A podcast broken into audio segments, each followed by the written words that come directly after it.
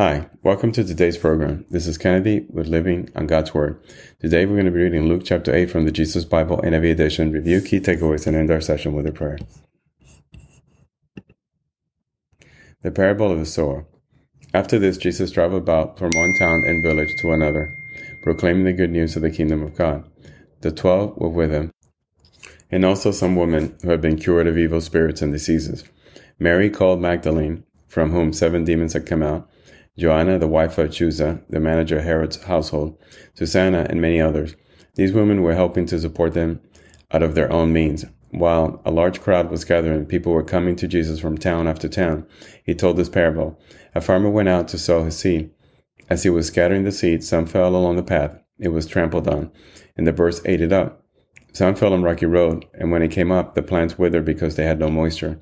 Other seed fell among thorns, which grew up with it and choked the plant. Still other seed fell on good soil. It came up and yielded a crop, a hundred times more than was sown. When he said this, he called out, Whoever has ears to hear, let them hear. His disciples asked him what this parable meant. He said, The knowledge of the secrets of the kingdom of God has been given to you, but to others I speak in parables, so that, though seeing they may not see, though hearing they may not understand. This is the meaning of the parable. The seed is the word of God. Those along the path are the ones who hear.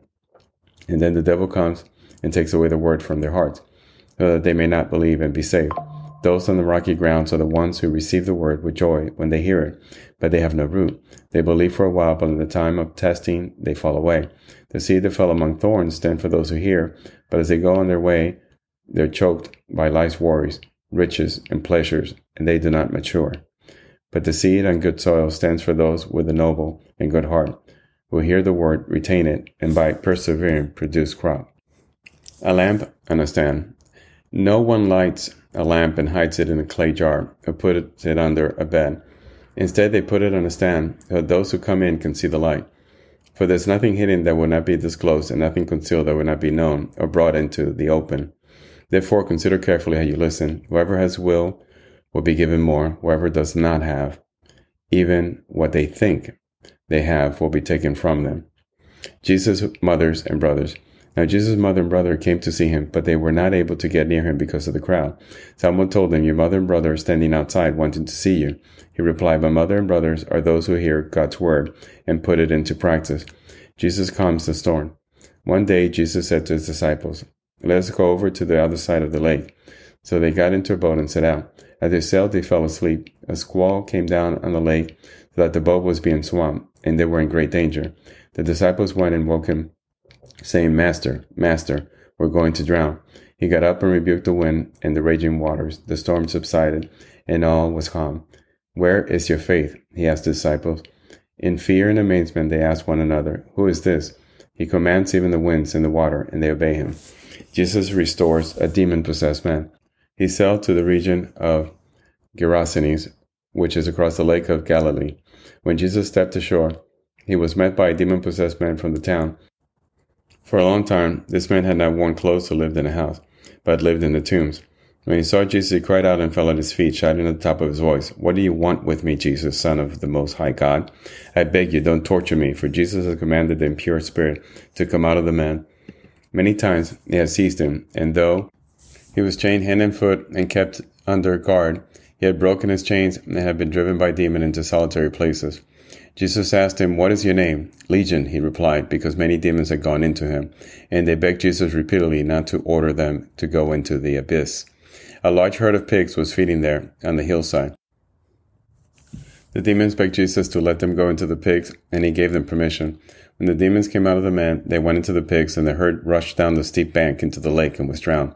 When those tending the pigs saw what had happened, they ran off and reported this into the town and countryside.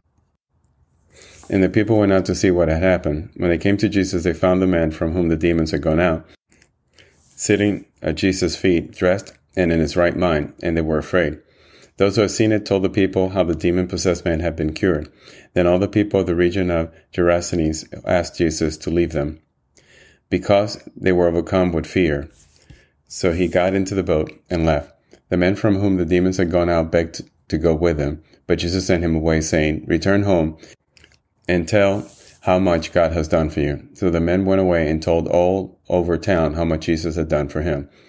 Jesus raised a dead girl and heals a sick woman. Now, when Jesus returned, a crowd welcomed him, for they were all expecting him.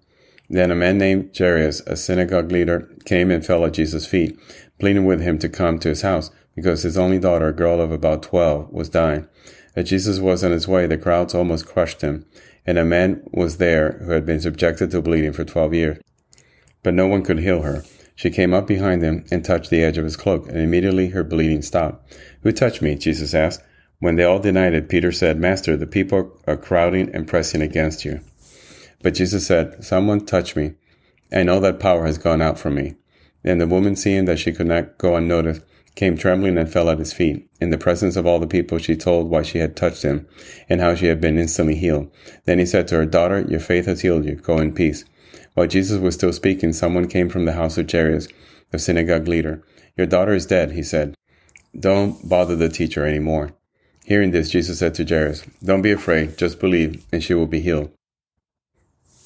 When he arrived at the house of Jairus, he did not let anyone go in with him except Peter, John, and James, and the child's father and mother. Meanwhile, all the people were wailing and mourning for her. Stop wailing, Jesus said. She is not dead, but asleep. They laughed at him, knowing that she was dead. But he took her by the hand and said, My child, get up. Her spirit returned, and at once she stood up. Then Jesus told them to give her something to eat. Her parents were astonished, but he ordered them not to tell anyone what had happened. This is the end of Luke chapter 8. So here in Luke chapter 8, we see Jesus talk about many parables the parable of the sower and the seed and the conditions of our heart, whether we have faith or if we do have faith, and if we do have faith, whether it's weak faith or strong faith, and the difference it makes in accepting God's word and letting it bear fruit in our lives. Uh, Jesus' mother and brother, when he said, really, the people who practice my word are my mother and my brother. Jesus calms the storm. Jesus restores the demon possessed man, makes everyone afraid in the town. So they basically run Jesus out.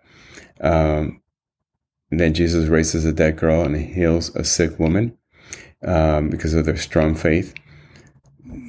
And then many more. So let us pray. Father, thank you again for your word, for your wisdom, for taking care of us, for showing us that all we need to do is to believe in you, to open up our hearts so that the Holy Spirit can come in and dwell in order to do your work in our lives.